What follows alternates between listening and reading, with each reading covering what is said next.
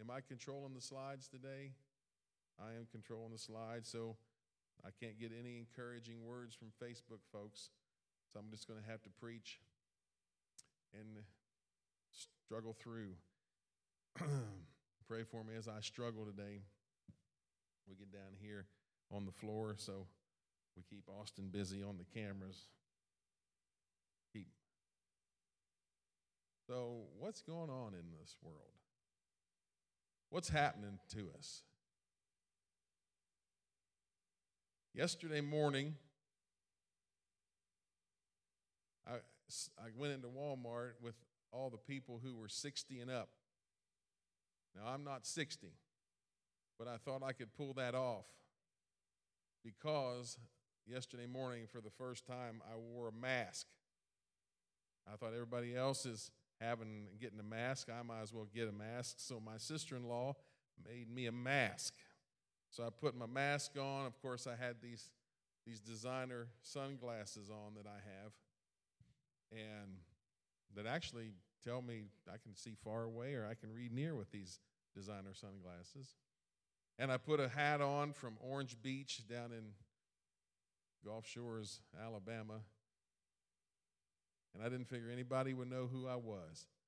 So I went through the store with a mask on. And I'm thinking as I'm going through the store with the mask on that number one, I was having issues with my glasses steaming up because of the mask, and I'm trying to figure out how that works.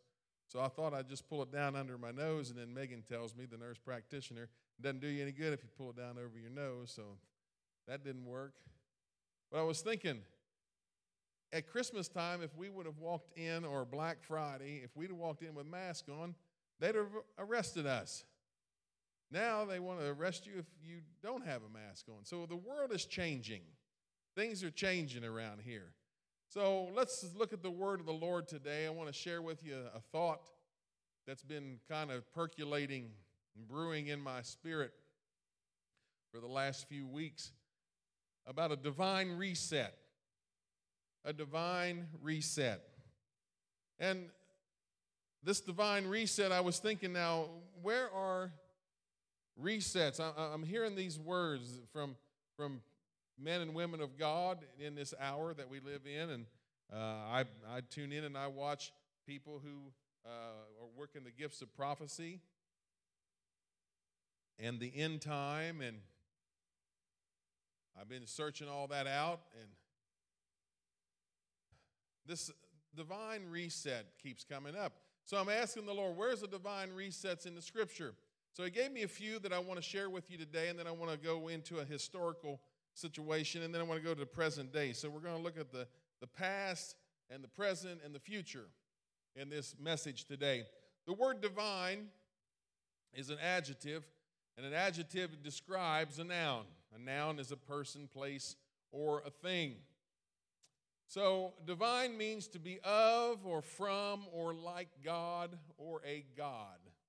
So, that is divine to be of or from God or be like God or, or as a God. Reset is a verb which means set again or differently, to do something different. I find it interesting in the apostolic circles that I travel and work in. A lot of times we'll start a ministry or something, and if that ministry is not working, instead of pulling the plug and resetting on it, we just let that old, dull, dogged, dry ministry keep on going like it's so sacred, and we never do a reset. But a reset means we just set it again. We make some changes, we do something differently. So, a divine reset is a, to do something different or to set again from God, to have a godly reset. Genesis chapter 3, there was a reset in the garden. You know the story. The garden was perfect, the garden was beautiful, the garden was wonderful. Every tree in the garden, Adam and Eve had access to except for one the tree of knowledge of good and good of evil. And, and so, that one tree in the garden, they, they were told by the Lord, do not, do not eat thereof, for when you do, you shall surely die. So we, of course, know the story that they ate of it, and then there was a situation. Genesis chapter 3, verse 15, the King James, and I will put enmity between thee and the woman, and between thy seed and her seed. It shall bruise thy head, and thou shalt bruise his heel. The New Living Translation says, and I will cause hostility. Now, up until this point, I don't know if anybody, if you're wherever you're at in the world today, if you're hot or not, but I tell you what, I'm, I'm, they're shaking their head no, but I'm hot up here. I'm hot under these bright lights of fame and fortune. But anyway, there you go. Just wanted to put that out there for somebody who cared. Apparently, nobody does. Uh, so here we go. We just keep on going. So the garden was full of peace. The garden was full of perfection. The garden was beautiful. Everything was wonderful in the garden until man fell, was tricked by the enemy, and now there has to be a divine reset. And so we go from peacefulness to hostility. God says, I will cause hostility between you and the woman, and between your offspring and her offspring. He's talking to the devil here. So between the children of the women, of the woman, right? Us, men, and between the enemy, the devil, he will strike your head and you will strike his heel. This is the first prophecy of Jesus Christ coming. This is the first prophecy about the redemptive plan that God was about to reset and put in place. Then the Lord said, the Lord God said, Look, the human beings, verse 22 of Genesis 3 have become like us, knowing both good and evil. What if they reach out, take fruit from the tree of life, and eat it? They will live forever. The problem with that was they would live forever in a fallen state. Man would live forever in a fallen state. And it wasn't God's plan for man to live forever and exist forever in a fallen state. So the Lord God banished them from the Garden of Eden, and he sent Adam out to cultivate the ground from which he had been made. So, after sending them out, verse 24, the Lord God stationed mighty cherubim to the east of the Garden of Eden, and he placed a flaming sword that flashed back and forth to guard the way to the tree of life. So, God is protecting the tree of life in order to redeem man at a future date. There was a divine reset in the garden. There was a divine reset in the flood. That's not Genesis 3, it should be Genesis 6. There was a divine reset and the flood. Genesis 6, verse 5. And God saw that the wickedness of man was great in the earth, and that every imagination of the thoughts of his heart was only evil continually. We are just in the sixth chapter of Genesis, and already God is sick and tired of the evilness of man. In just six short chapters, God is already repenting. It says that every evil imagination of the thoughts of his heart was only evil continually. And it repented the Lord that he had made man on the earth and it grieved him at his heart. And the Lord said, I will destroy man whom I have created from the face of the earth, both man and beast, and the creeping thing and the fowls of the air, for it repenteth me that I have made them. But Noah found grace in the eyes of the Lord. Thank God that in a whole world full of sin and immorality and corruption, one man found grace in the eyes of the Lord. Let me tell you, you can be surrounded by all kinds of evil. You can be surrounded by all kinds of sin and iniquity. You can be involved in that sin or you can just be a victim of that sin. But if one person can find grace in the eyes of the Lord, God will provide a way of escape. God will send a rescue some way, somehow to your situation. There was a divine reset in Exodus chapter 14, the Egyptian reset. Now, I want you to notice something here. Look at Exodus chapter 1, verse 5. It is a census, per se. We're in the year 2020 right now, and there's a census going on throughout the country. there was a census that was taken when the children of Israel moved into the land of Egypt. And all the souls that came out of the loins of Jacob were 70 souls, for Joseph was all was in uh, Egypt already.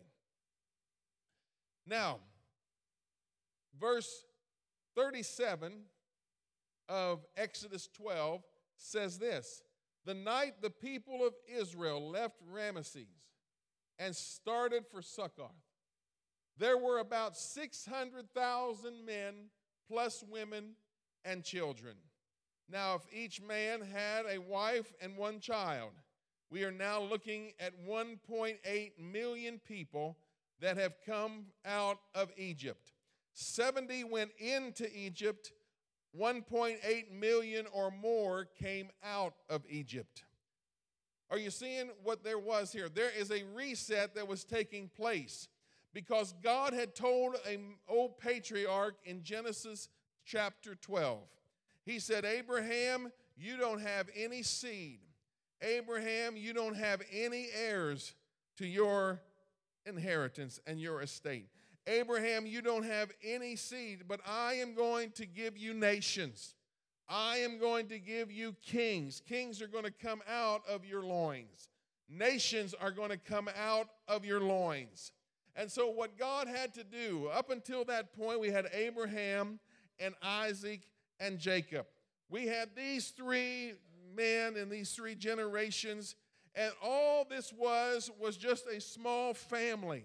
It was just a small family uh, that grew up and, and left. And then uh, we have Isaac who comes out of the loins of, of Abraham.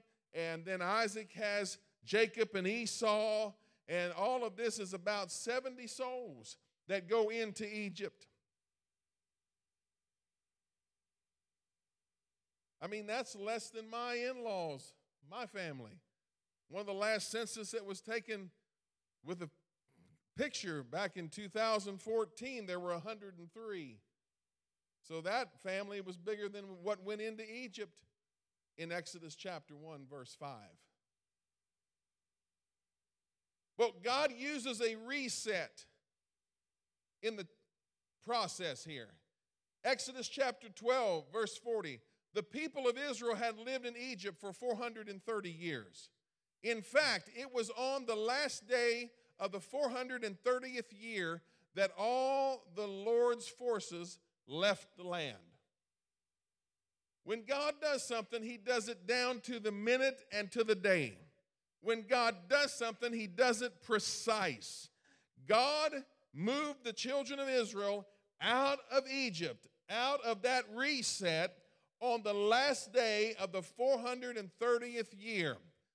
Verse 42 On this night, the Lord kept his promise to bring his people out of the land of Egypt.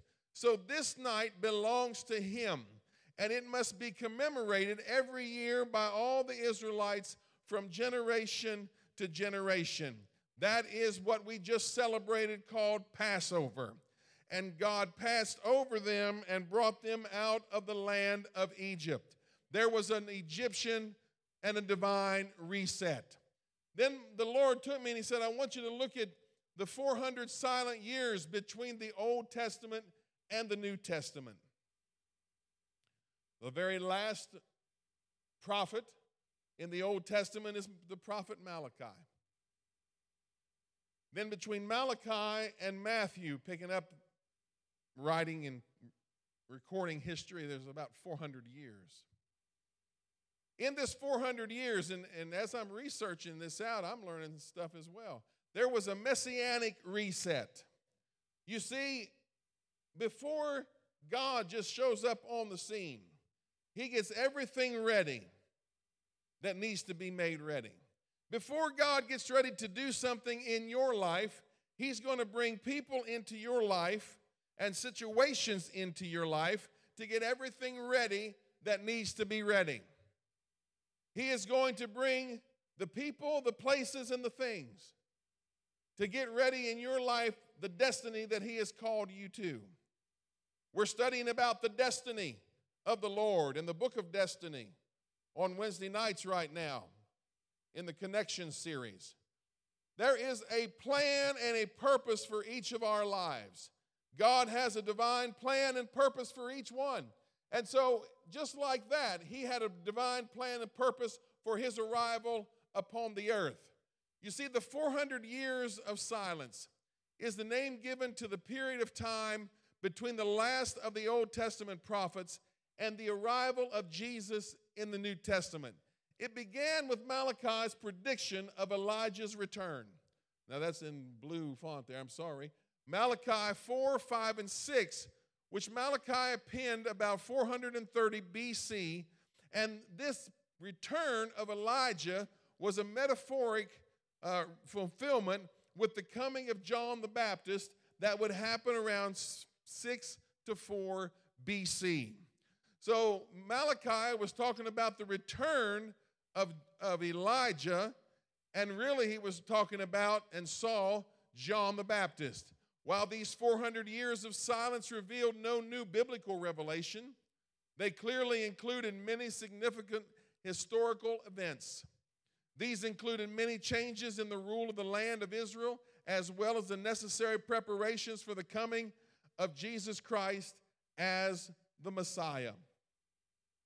Galatians 4 4 says this But when the fullness of time had come, God sent forth his Son, born of a woman, born under the law, to redeem those who were under the law, so that we might receive adoption as sons.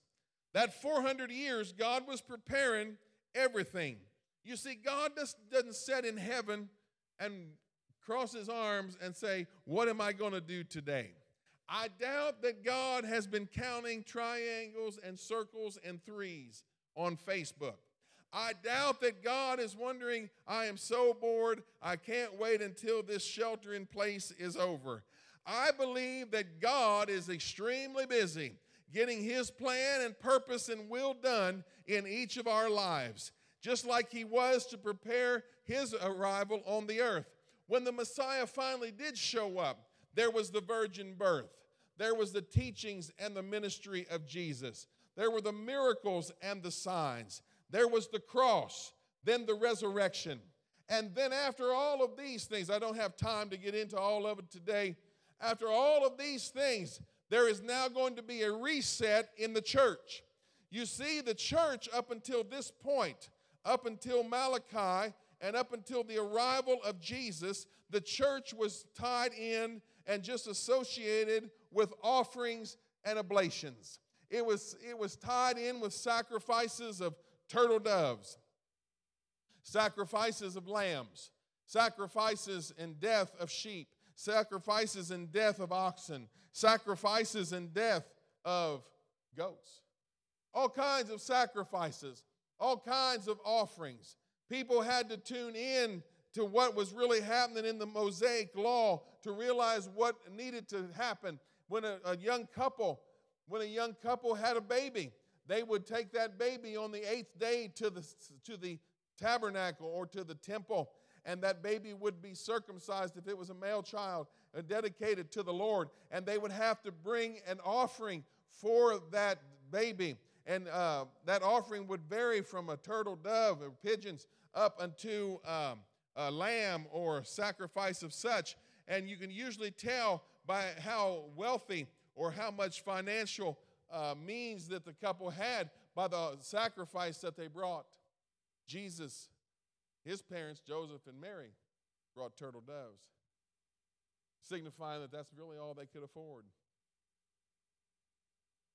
And so the world at this time, in the middle of this messianic reset that is about to birth a reset of the church from sacrifices and offerings that the law of Moses required. Now, the, the one official sacrifice had now been offered the sacrifice of Jesus Christ on the cross, the lamb slain from the foundation of the world. I don't know if you realize this, but it, there was a transgression, or not a transgression, there was a progression. There was a progression in the lamb sacrifices. In the Garden of Eden, it was a lamb for a man. In Egypt and Passover, it was a lamb for a family.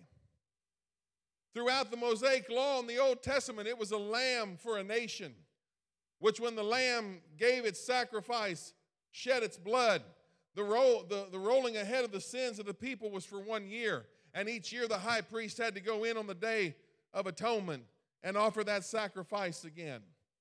It just simply rolled ahead the sins. It did not wash them away. It did not abolish them. It did not remove them completely. It just rolled them ahead one more year. But when Jesus came, John the Baptist saw Jesus walking down the road, and he looked and he said, Behold, the Lamb of God that takes away the sin of the world.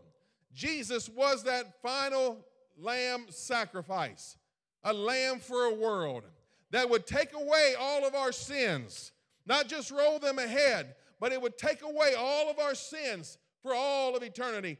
The Bible says, I believe it's in Isaiah, that God said, I will cast your sins into the sea and I will remember them no more. God has amnesia. He doesn't remember our past sins. He doesn't remember the past transgressions and iniquities that we have done. He has forgotten them because of His blood. But you're going to have to repent. You're going to have to ask God to forgive you. Repentance is just not a one time visitation, it is a continual process. Paul said, I died daily. Paul said, I've got to kill my flesh. So there's a reset coming in the church. No more, no longer will there be a need for blood sacrifices.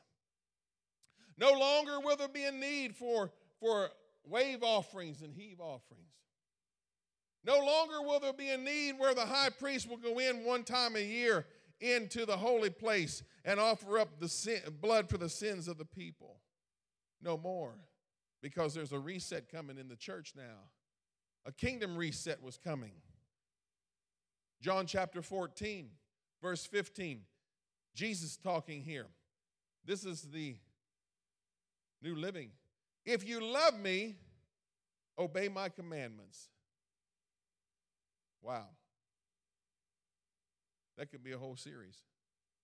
If you love me, obey my commandments. If you really love me, do what I tell you. If you really love me, listen to me and do what I tell you. Verse 16, and I will ask the Father, and he will give you another advocate who will never leave you. This advocate will never leave us. This advocate will never, ever depart from us. He is the Holy Spirit who leads into all truth. Now, watch this. The world cannot receive him because it isn't looking for him and doesn't recognize him. But you know him because he lives with you now and later will be in you. This comforter that is coming, that is going to live inside of you, you already know him. You already know his identity. His identity is the Holy Spirit, who now is with you. The Holy Ghost, the Holy Spirit, is now with you in the body of Jesus Christ.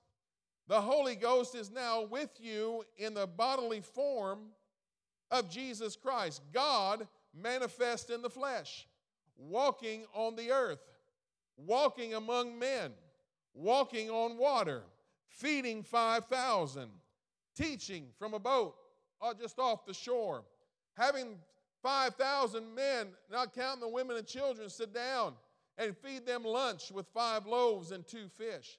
He said, He's now, He lives with you now and later will be in you. What is Jesus talking about here? He's talking about a kingdom reset that is coming. Acts chapter 1, verse 4 and 5 and verse 8. Jesus again, and being assembled together with them, commanded them that they should not depart from Jerusalem, but wait for the promise of the Father, which saith he, You have heard of me. And this is what Jesus said For John truly baptized with water. John brought you to repentance. John brought you to a decision, and you were baptized with water. But you shall be baptized with the Holy Ghost not many days hence. Jesus said, You will be baptized with the Holy Ghost not many days from now. Verse number eight, you shall receive power after that the Holy Ghost comes upon you. What's going to happen is there's going to be a reset. There's going to be a time. There's going to come a restructuring of things. There's going to come a change of things. There's going to come a change in the situation. Acts chapter 2, verse 1. We all know this. And when the day of Pentecost was fully come, they were all with one accord and in one place. And suddenly there came a sound from heaven as of a rushing mighty wind, and it filled all the house where they were sitting. And there appeared unto them cloven tongues like as a fire, and it set upon each of them. And they were all filled with the Holy Ghost and began to speak with other tongues as the Spirit gave the utterance. They were filled with the Holy Ghost. What is this? This is the divine reset in the church. This is the divine happenings in the church. Now, let's go th- through history now. Let's look at secular history.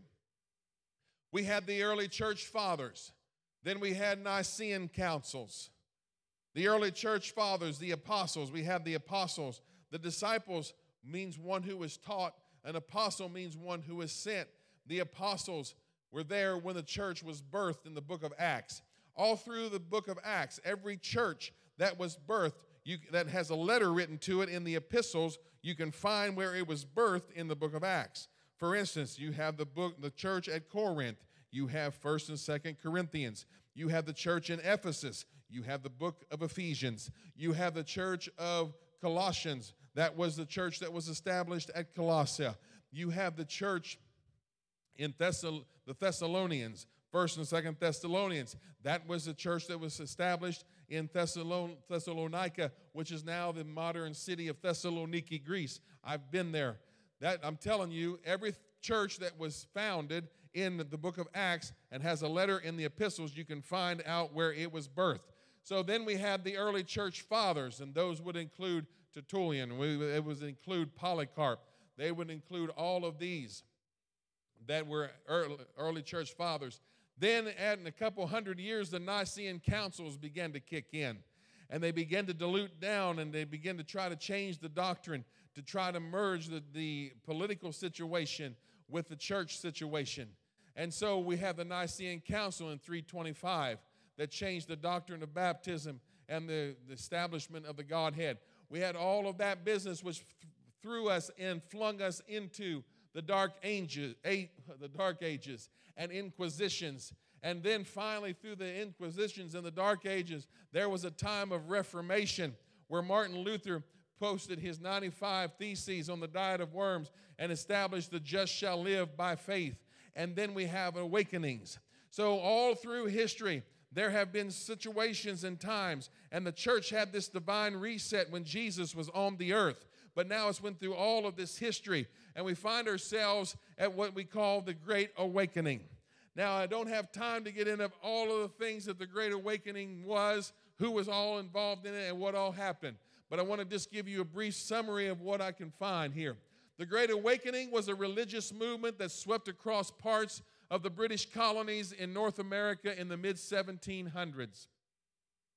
Christian preachers taught that good behavior and individual faith were more important than book learning and Bible reading. The Great Awakening had a strong influence on colonial and U.S. religion, culture, and politics. The followers of the Great Awakening had very emotional church services. They believed that people showed their faith through their emotions. To them, faith was more important than doctrine or official church teachings. They also believed that ordinary people could know just as much about God as church officials did. Traveling preachers spread the movement throughout the American colonies. Beginning in 1738, an English preacher named George Whitefield made several trips to the colonies. He preached in open fields because the churches were not big enough to hold the crowds he attracted. I have read accounts to where Whitefield would have between 10 and 30,000 people come to one of his meetings. These meetings were not held in a church. They didn't have coliseums. They didn't have arenas. They were meeting outside. Guess what? The church is not in a building today. The church is meeting worldwide. Amen. He preached in open fields. Uh, amen. Jonathan Edwards, a minister in Massachusetts, also spread the idea of the Great Awakening as well. The Great Awakening was one of the first important movements against slavery. Whitefield criticized brutal slaveholders and welcomed um, African Americans at services. Let me also say this Benjamin Franklin was never a confessed Christian. He always looked at Christianity, but he really did not embrace Christianity. Yet he was blessed, he was best friends with George Whitefield. And so whenever Whitefield would come from Britain, he would stay with Ben Franklin, and the two of them would talk about the things of God. I'm talking about the Great Awakening. Hallelujah. Some historians believe that the Great Awakening also helped lead to the American Revolution. First, the movement encouraged democracy because everyone could participate in it. Second, colonists with strong religious beliefs began to question taxes that benefited only the Church of England. Taxes soon became one of the American revolutionaries' biggest complaints against the British. After that, there was a second revolution or an awakening. So the first awakening uh, happened in the mid 1700s and it actually helped spawn and birth the Revolutionary War. It actually helped bring about a, a little bit of a restoration to the church that everyday folks could know just as much about God than church leaders and officials did. So now we come into the second great awakening. The second great awakening was a religious revival in the colonies and in the United States and also Britain from about 1795 to 1835. So now we're after the Revolutionary War and we're moving into the early 1800s. During this revival, meetings were held in small towns and large cities throughout the country. And the unique frontier institution known as the camp meeting began. So, camp meetings began in the Second Great Awakening. Many churches experienced a great increase in membership, particularly among Methodist and Baptist churches. The Second Great Awakening made soul winning the primary function of ministry and stimulated several moral and philanthropical, philanthropo, yes, reforms. Hallelujah. Including temperance and the emancipation of women, generally considered less emotional than the great awakening of the early 18th century, the second wave of evangel- evangelical revivalism led to the founding of numerous colleges and seminaries and to the organization of mission societies across the country. In fact, it was during the first, the Great Awakening, that Dartmouth and Harvard and Princeton and many of these universities were founded during that. Actually, these were all founded on religious principles. All of these universities. Look how far we've come today from that experience. The Second Great Awakening can be divided into three phases. The first phase, 1795 to 1810, was associated with frontier camp meetings conducted by American preachers like James McGready, John McGee, Barton W. Stone in Kentucky, and also in Tennessee. The second and more conservative phase of the Great Awakening, the Second Great Awakening, is in 1810 to 1825, centered in the con- congregational churches of New England under the leadership of theologians like Timothy Dwight, Lyman Beecher, Nathan Taylor, and Asahel Nettleton. All of this is beginning to happen in these existing churches.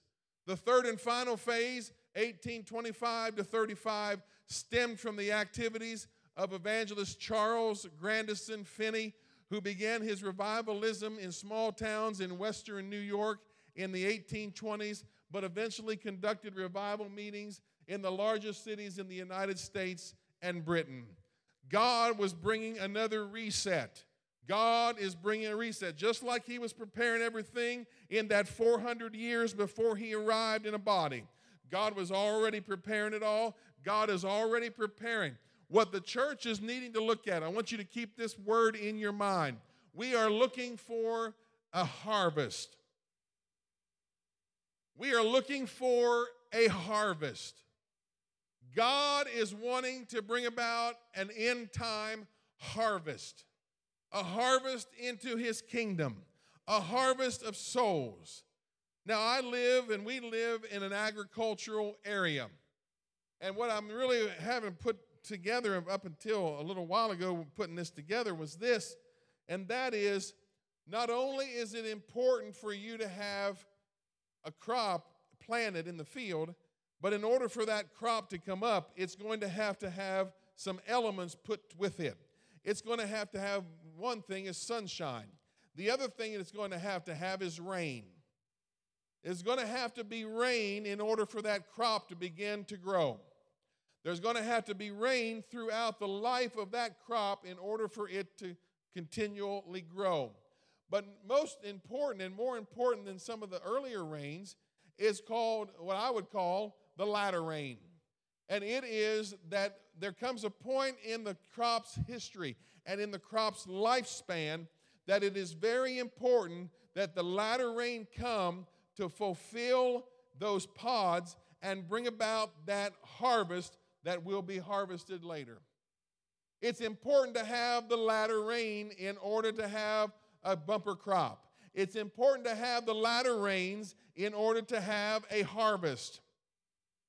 Just like a natural harvest, God is wanting to give the church and his kingdom a spiritual harvest, a harvest of souls. And so he gave the former rain way back in the Bible times. But the prophet said that he gave the former rain moderately, the latter rain is going to be even greater, and the glory of the latter house is going to be uh, much greater than the glory of the former house. God is putting together, and God is not in trouble. Please remember that. God is not in trouble. Nothing surprises God.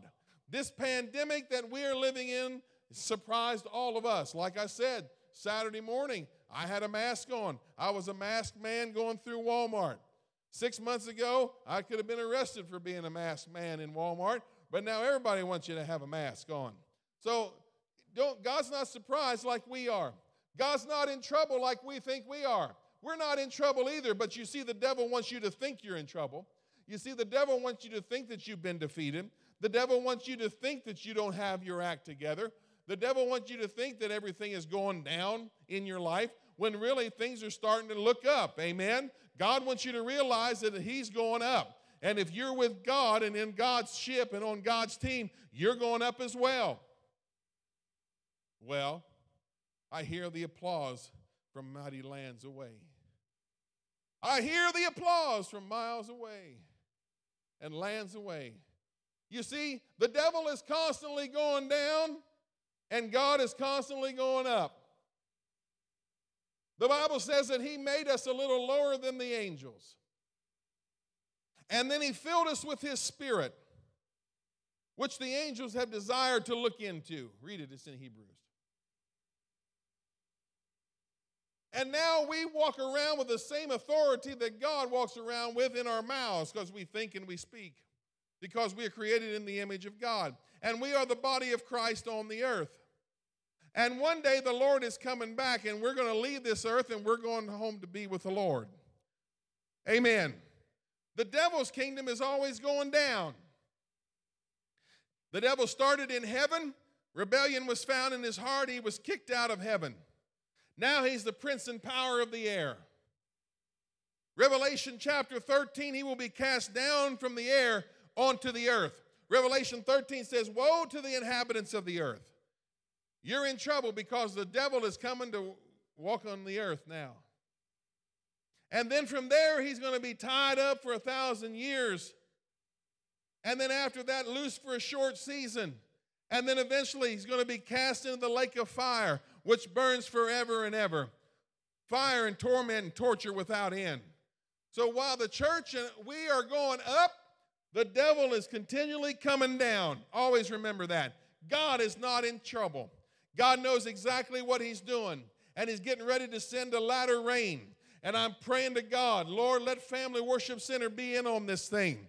I want Family Worship Center to be in on this. I'm praying, God, please don't waste this opportunity. Lord, don't waste this opportunity to touch hearts and lives. Don't waste this opportunity. And I got to realize that God's not going to waste the opportunity. I really should be tra- praying, Tracy, have faith that God is not going to waste this opportunity. Tracy, have faith that God is going to take full advantage of this because God is in control. Amen. Can I get the praise from somebody around the world today? Hallelujah. Hallelujah, hallelujah. Glory to God. God is not in trouble. So let's finish this out. We got to get you, I can't say we got to get you home today. You're already there. All right, you need to go out and mow the grass or something. Ah, who knows? Clean the house, read a book.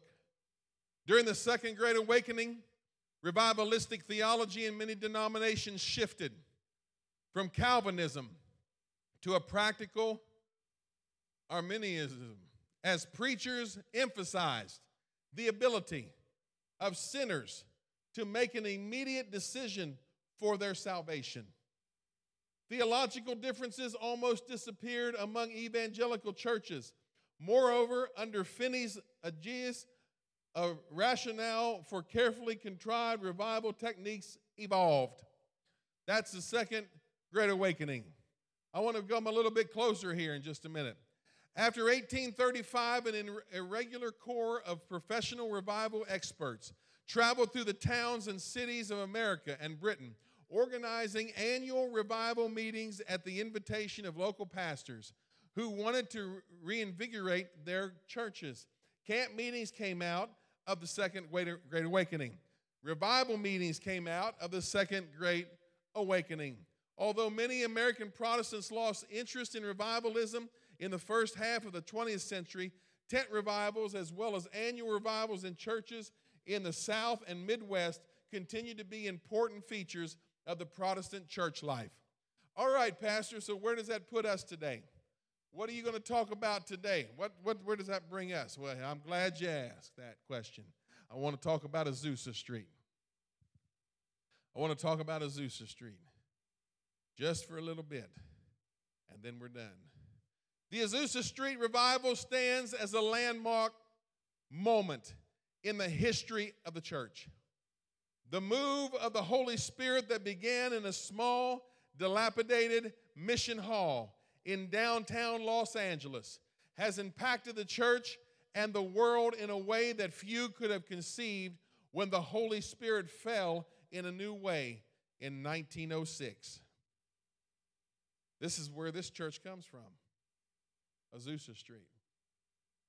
Today, more than 600 million of estimated 900 million Protestant Christians worldwide find their roots in the Pentecostal movement that marks its beginning at Azusa Street and is today far and away the fastest growing sector of the church worldwide. The Pentecostal movement is one of the fastest growing sectors of the whole Christian realm right now. And that is because we preach and believe that God wants to completely indwell the believer with his spirit, baptized in the power of his spirit. You've got a little slice of God in your life when you receive the Holy Ghost in your life. And I would much rather go through the world facing the life's problems and challenges with God in my life than to just have a biblical knowledge but never have an experience. But I tell you this today there is power in the name of Jesus, there is power in the word of the Lord. And Jesus said, You shall receive power when the Holy Ghost comes on you. Hallelujah. So, through this revival, God accelerated in a profound way the ultimate fulfillment of Joel's promise that God would pour out his spirit on all flesh, on all flesh before the return of Jesus. The revival at Azusa Street was marked by unusual and undeniable demonstrations of God's power and his presence.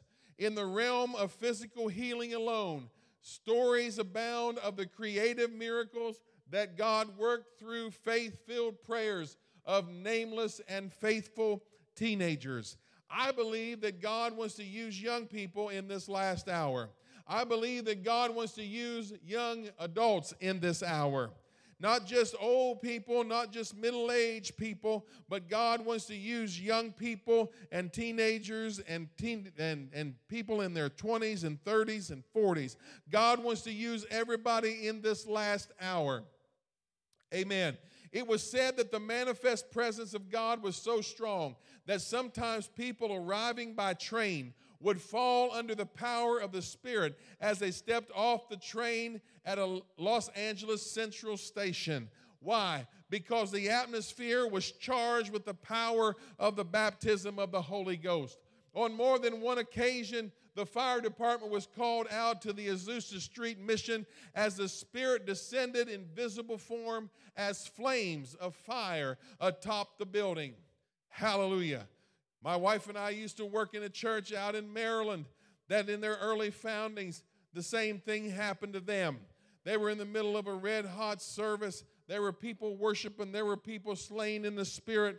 There were people laid out on the floor, in, speaking in tongues and in trances, and suddenly the, the, the uh, front doors of the community center, center where they were meeting burst open, and firemen started walking through the door. The firemen came in and they said to the pastor, We got a call from one of the neighbors here in the neighborhood. They said that there was fire shooting off of the roof. So we have to come and see what's going on. And so those big old firemen started walking through that sanctuary. They were stepping over bodies of people who were laid out in the Holy Ghost, who were baptized in the power of the Spirit, who were worshiping and crying and praying and seeking God. They couldn't find a fire. They went back to their station. It wasn't too long that they got a call again, and they had to come back to the church again, to that community center. They reported again, the neighbor called again, and there was fire shooting off of the roof again. What in the world happened? They walked through the same thing. People are worshiping, people are praying, people are lost in the Spirit of God. It's the same thing that happened at Azusa Street. Oh, that I would love to be in a church service where the fire department breaks in and says, There's fire shooting off of the top of the roof. Why? Because I want the power of God. I need the fire of God. I don't know about you. I'm getting ready to close. I don't know about you, but I want to go back to the days of the Holy Ghost and fire. I want to go back to days of power. I want to go back to days where people are hungry for God. I want to go back to days where people pray more than they play. I I want to go back to days where seeking first the kingdom is the norm and not the abnorm. I want to go back to where people are hungry for God more than they're hungry for wealth, more than they're hungry for things, more than they're hungry for society, more than they're hungry for anything else. Oh God, do a reset. I'm praying, God, do a reset in this hour. Lord, do a reset in this church. Lord, do a reset in this community. Lord, do a reset in this county and in this state. Lord, do a reset this world. Oh, Lord, I'm so hungry and ready. But by the, by the power of the Holy Spirit, back on the slides, racial segregation in the Azusa Street meetings was swept away as black, white, and Hispanics worshiped together in unprecedented love and unity. You see, God is colorblind. God doesn't see color, color's just on skin. God sees hearts and souls of men. In that place, countless men and women received a new anointing of power from the Holy Spirit to proclaim the glory and worth of Jesus in the nations. One account I read from Azusa Street that there would be just a time of prayer. There wasn't a lot of time of fancy preaching, but it was a lot of prayer and seeking the Lord.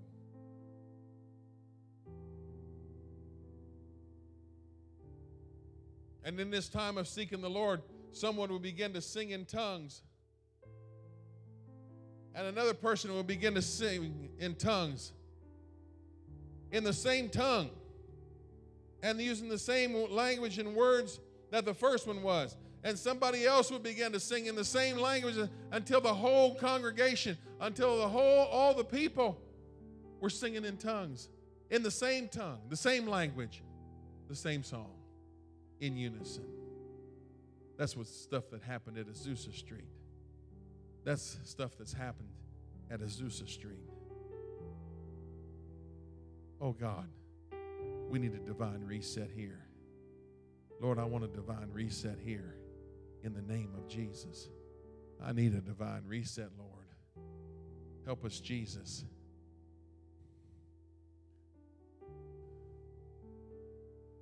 Eternity alone will tell how many millions owe their salvation to what took place in that Bethlehem stable of a church building.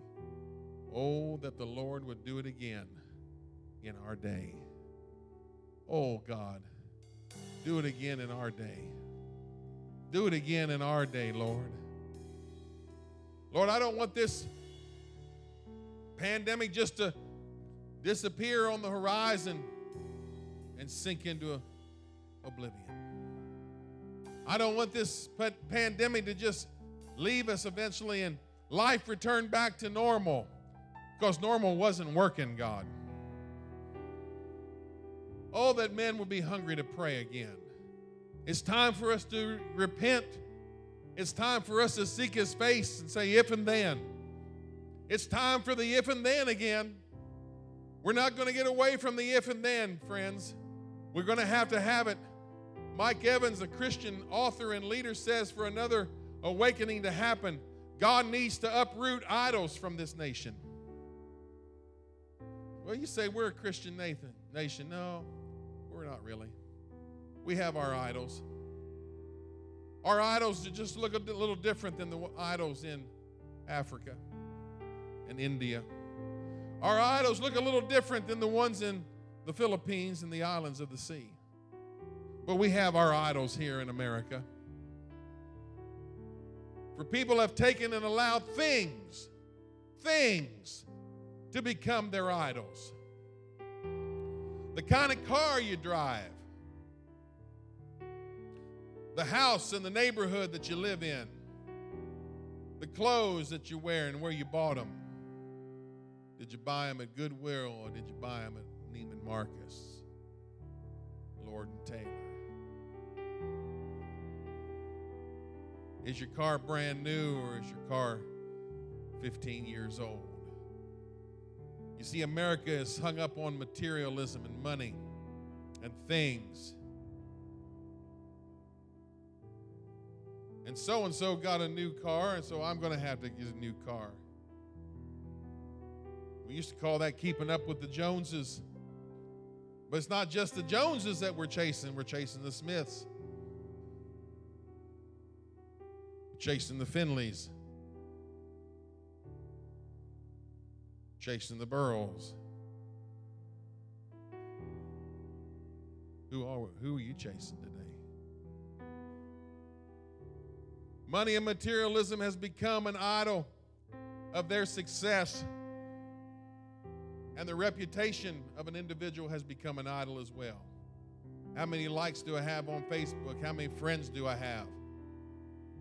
How many people are watching me right now? How many people are commenting on my comment? How many are viewing my post? How many this and how many that? My reputation. Oh, what do I look like? Not who I really am. What do I look like? One day the facade's coming down. One day the mask is coming off, and we're all going to stand before Him and give an account. Did we seek first the kingdom? Mike Evans says, even Trump has become an idol for some Christians. He points out all of this must go. God demands our whole hearts and nothing less. He said, I think God is shaking us because He's taken all of our security away. He's taken all of our security away. What are you going to do when your money's no good? What are you going to do when you can't buy gas? What are you going to do when you can't buy food and formula for your baby? What are you going to do when your car's broke down and you can't get it fixed? What are we going to do? All the things that have made us comfortable are being removed. When are we going to stop relying on stuff and start relying completely on Him? That's where we're at today. God, we need a reset in the church. Second Chronicles 7:14, then if my people, this is the New Living Translation, who are called by my name will humble themselves and pray and seek my face and turn from their wicked ways, I will hear from heaven and will forgive their sins and restore their land. But I want you to look at the next verse. God said this My eyes will be open and my ears attentive to every prayer made in this place. Oh, yes, I know. Oh, yes, I know. He was talking about Solomon's temple. But you see, that can be also applied to this house today. It can be applied to your house today. It can be applied to you today because you're a temple of the Holy Ghost. Your body is a temple of the Holy Ghost. That's what the word says. God's eyes are going to be open and his ears are going to be attentive. God's waiting on us, brothers and sisters. God is waiting on us. So today the question is are we experiencing a divine reset? Are we experiencing a divine reset? A reset like there was in Egypt, a reset like there was in the garden a reset like there was that 400 years between the two testaments. When the silence was broken, when the angel choir filled the heavens and said, Glory to God in the highest, peace on earth, goodwill toward men. Huh. Are we in a divine reset today? I'm asking you this today, brothers and sisters. I'm asking you this. Let's sing this song, then we're going to pray.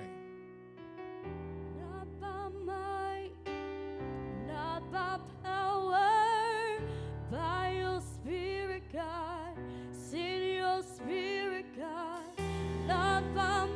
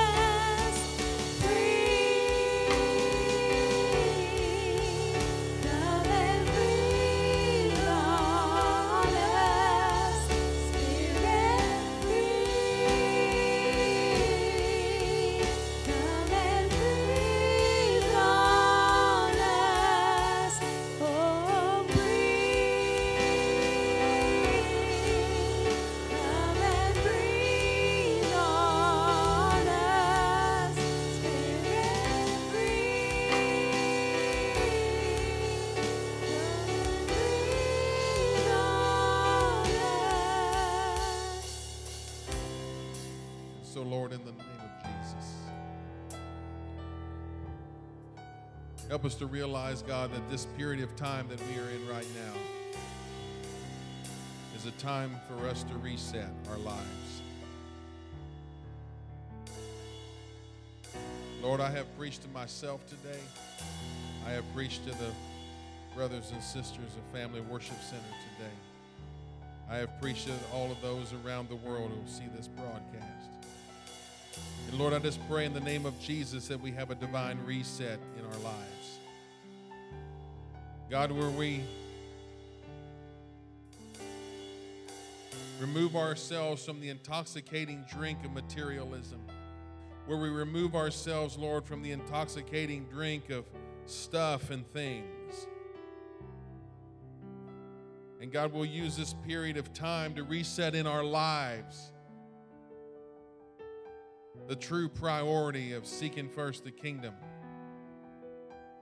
Seeking first the kingdom of God and his righteousness, and all of these things will be added to us in the name of Jesus. For Lord, we as a church in this society, Lord, I speak for the North American church particularly. We have been swamped, God, by materialism. We have been swamped by entertainment. We have been swamped by business.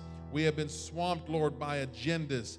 We have been overcome by priorities of the flesh and priorities, Lord, of not the kingdom. Our lives have become so, Lord, out of time and out of tune with your spirit.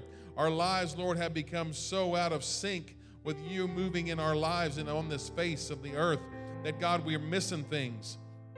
We're missing things. So I ask you today, in the name of Jesus, to forgive us. I ask you, Lord, to help us to God minister to this generation. I pray, Lord, that you would equip the church again with grace and mercy. I pray, Lord, that you would equip us again with vision.